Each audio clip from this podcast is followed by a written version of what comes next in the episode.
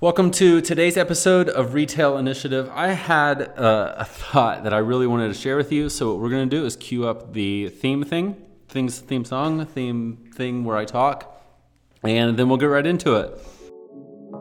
The rules of retail are changing. One by one, corporate retailers are closing their doors, and some call it the death of retail. But those rules never apply to independent retailers like us. We're writing our own rules. We're here to answer the questions about how to grow your business, stay competitive, and still have a life. I'm Josh Orr, and this is the Retail Initiative Podcast.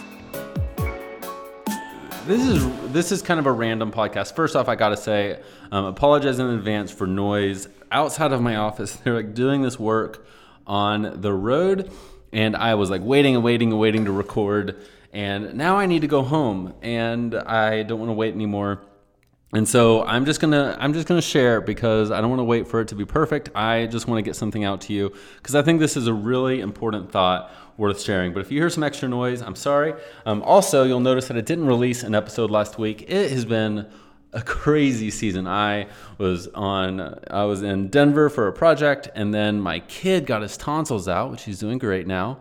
Um, and it's funny, he grabs all of his toys like he is a Buzz Lightyear, and he will open his mouth and like hold Buzz up to it and show him the fact that his tonsils are no longer there. He's three, and um, and then I was in uh, in Texas at a, in a small town for a project, and then I was at a conference in Boise. It's just been a hectic season, so I'm sorry for not getting an episode, but hopefully today is awesome. All right, so I got two emails literally like back to back that I want to share with you. I'm not going to share the content, I'm not going to share who sent them, but I want to share the principle because I think they apply a ton to business and I think they even apply to our personal life. Um, and it, it was almost hilarious that I got them back to back. And so here's what it was email number one was from someone that we work with, and some things they had been trying to do online weren't working. Email number two was from a different person that we work with, and it was things that they were trying to do online and they weren't working. But here's what was so different was in the first email, it was, oh, hey, we were trying this, we did this, it didn't work. I think maybe if we did this and this next time, we might get a better result. And the email number two was, hey, we tried this and it didn't work. I don't think people are buying online anymore. And I think that this, this, and this happened. And basically, like, blamed these outside things.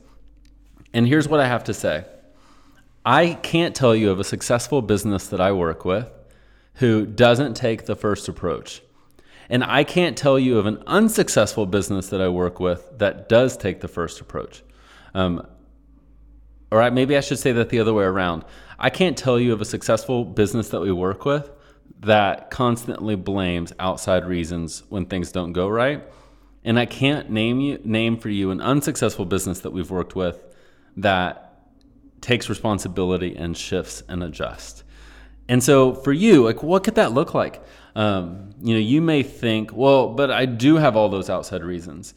But I think if you were to like take a step back and think, okay, well, like we did this launch and it didn't land right, could there not be like 10 reasons why there's a problem? Like maybe the copy was wrong. Maybe the way it was styling was different. Um, maybe your Facebook ad hook, maybe you didn't hook them in as effectively as you should. Um, maybe it's about your customers. It could be, um, you know, you could say my customers aren't buying anymore but what I what I have found to be successful is that retailers that can take responsibility for not only their own actions but sometimes the action of their customers. And what I mean by that is you know, if you have been training a discount customer again and again and again to get discount after discount after discount, and then you try to pivot to selling full price items only, but you haven't changed your messaging or your marketing to fit this new type of customer, you are literally speaking to one person and then just change things up. That would be like imagine if you know I'm married and so I don't like this doesn't apply to me anymore. But like if you're dating and you're dating someone and you're planning the dates and you know you do date after date after date at something really chill and not nice at all. And then one day you decide to take them to the nicest steakhouse, but you didn't give them any warning that you were doing doing so and you're like frustrated with them that they weren't dressed for the occasion. That's literally what you're doing if you've been giving discount after discount and then you expect them to be a full price shopper. That's just not how that works. And and this doesn't just apply to your marketing, this doesn't apply to anything. This really is a life principle. Is if you when I am at my healthiest, when I am acting and behaving like I want to, and my mindset is in the right place, when things don't go like I want, I look inside. I look and see, okay, where was my mindset not right? Where were my actions not in line with who I want to be? And when I'm not super healthy and when things, when my mindset's not in the right place, I typically look outside of myself for the reasons why things aren't happening right. I blame my wife, I blame my kids, I blame traffic on the way home. When it's none of, like, sure, there's always like some, there's always truth in the excuse. Like, there's always a little bit of truth in it. But I think we have to take ultimate responsibility for our own business, for our own lives, and then say, okay, but what next? And that's the next big piece of this is um, maybe things haven't been going super well, and if you like, you wanted to write a sticky note down and and take something from this episode, I think it would be the words "What's next." You know, if things haven't been going well, and maybe you have been blaming outside things, your customers, your employees, your um, physical location of your store, your web design, whatever those things are, and you're like, okay, well, I, I don't want that to be me anymore. You know, I know I need to make changes. I know I need to pivot, but I just feel stuck and I don't feel like I can go anywhere. Ask the question, okay, what next? Like, what's that one thing that I can take responsibility for and I can do right now?